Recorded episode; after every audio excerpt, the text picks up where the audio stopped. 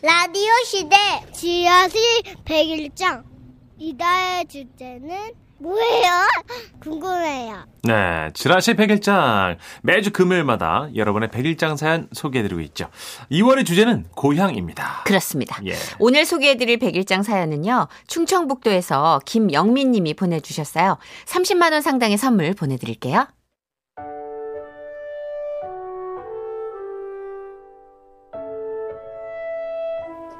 제목 우리 엄마의 고향은 우리 엄마는 당신의 고향이 어딘지 모르십니다. 고향뿐만 아니라 정확한 당신의 나이조차 모르시죠. 지금의 주민번호는 어릴 때 보육원에서 만들어준 것 같은데 그것마저도 확실치가 않다고 하십니다. 올해로 76이 되신 엄마께 고향이 어디냐고 물어보면 엄마는 한참을 생각하십니다. 아, 글쎄. 황해도 신천인가? 아유, 우리 오빠가 신 뭐라고 했었는데 잘 기억이 안 나. 신천에 엄마가 살았던 그 동네가 정말로 있는지 없는지 알 길이 없습니다. 우리 엄마는 아주 어릴 때 6.25 전쟁을 겪으셨고 그때부터 고생이 시작됐죠. 잘은 뭐 기억이 안 나지만 어렴풋이 엄마 아버지가 총을 들고 밤에 나갔던 모습이 아른거려. 아마도 군인이셨던 것 같아. 그렇게 총을 들고 나가셨다는 엄마의 아버지.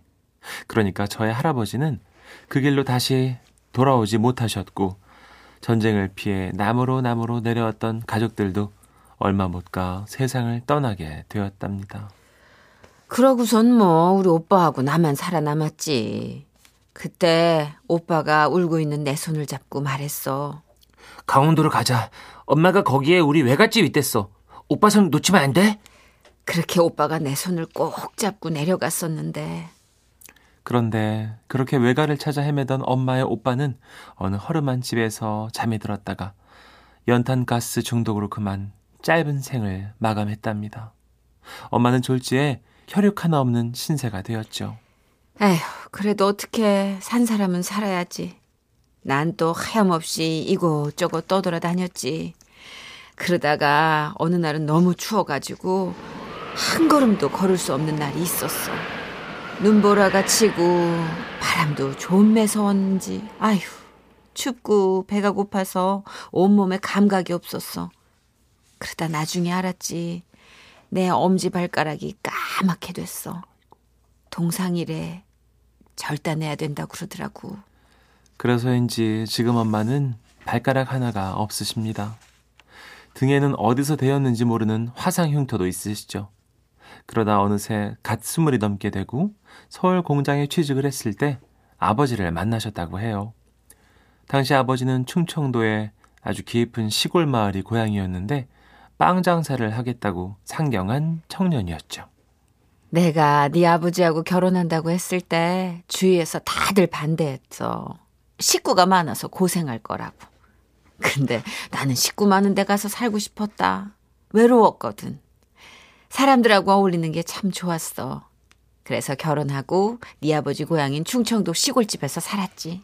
그렇게 아버지의 고향에서 엄마는 여느 또래의 여자들처럼 소소하게 살고 싶었을 겁니다. 하지만 큰 욕심 없이 이대로만 지내면 좋겠다고 그렇게 생각할 무렵 엄마는 두 아들을 잃으셨어요. 열병이었어. 네 큰 오빠 잃고 바로 다음으로 네 둘째 오빠도 그렇게 갔지. 아휴, 두 아들을 잃고 나니 이번에는 네 아버지가 정신을 놓더구나. 술과 도박에 빠져버렸지 뭐야.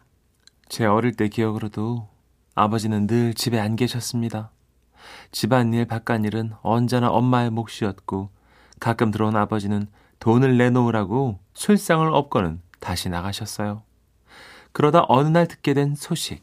영민 엄마, 빨리 나와. 아유, 어떡해. 영민 아빠가 교통사고를 당했대. 어? 얼른, 얼른. 지금 병원에 실려갔어. 얼른. 그렇게 병원으로 옮겨진 아버지는 그 후 다시 깨어나지 못하셨습니다. 하지만 우리 엄마는 슬퍼할 겨를이 없으셨어요.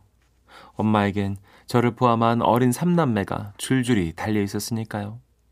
배고프다고 밤낮을 울고 보채는 우리를 보며 엄마는 엄마라는 이유만으로 슬픔을 참고 다시 일어나셔야 했대요.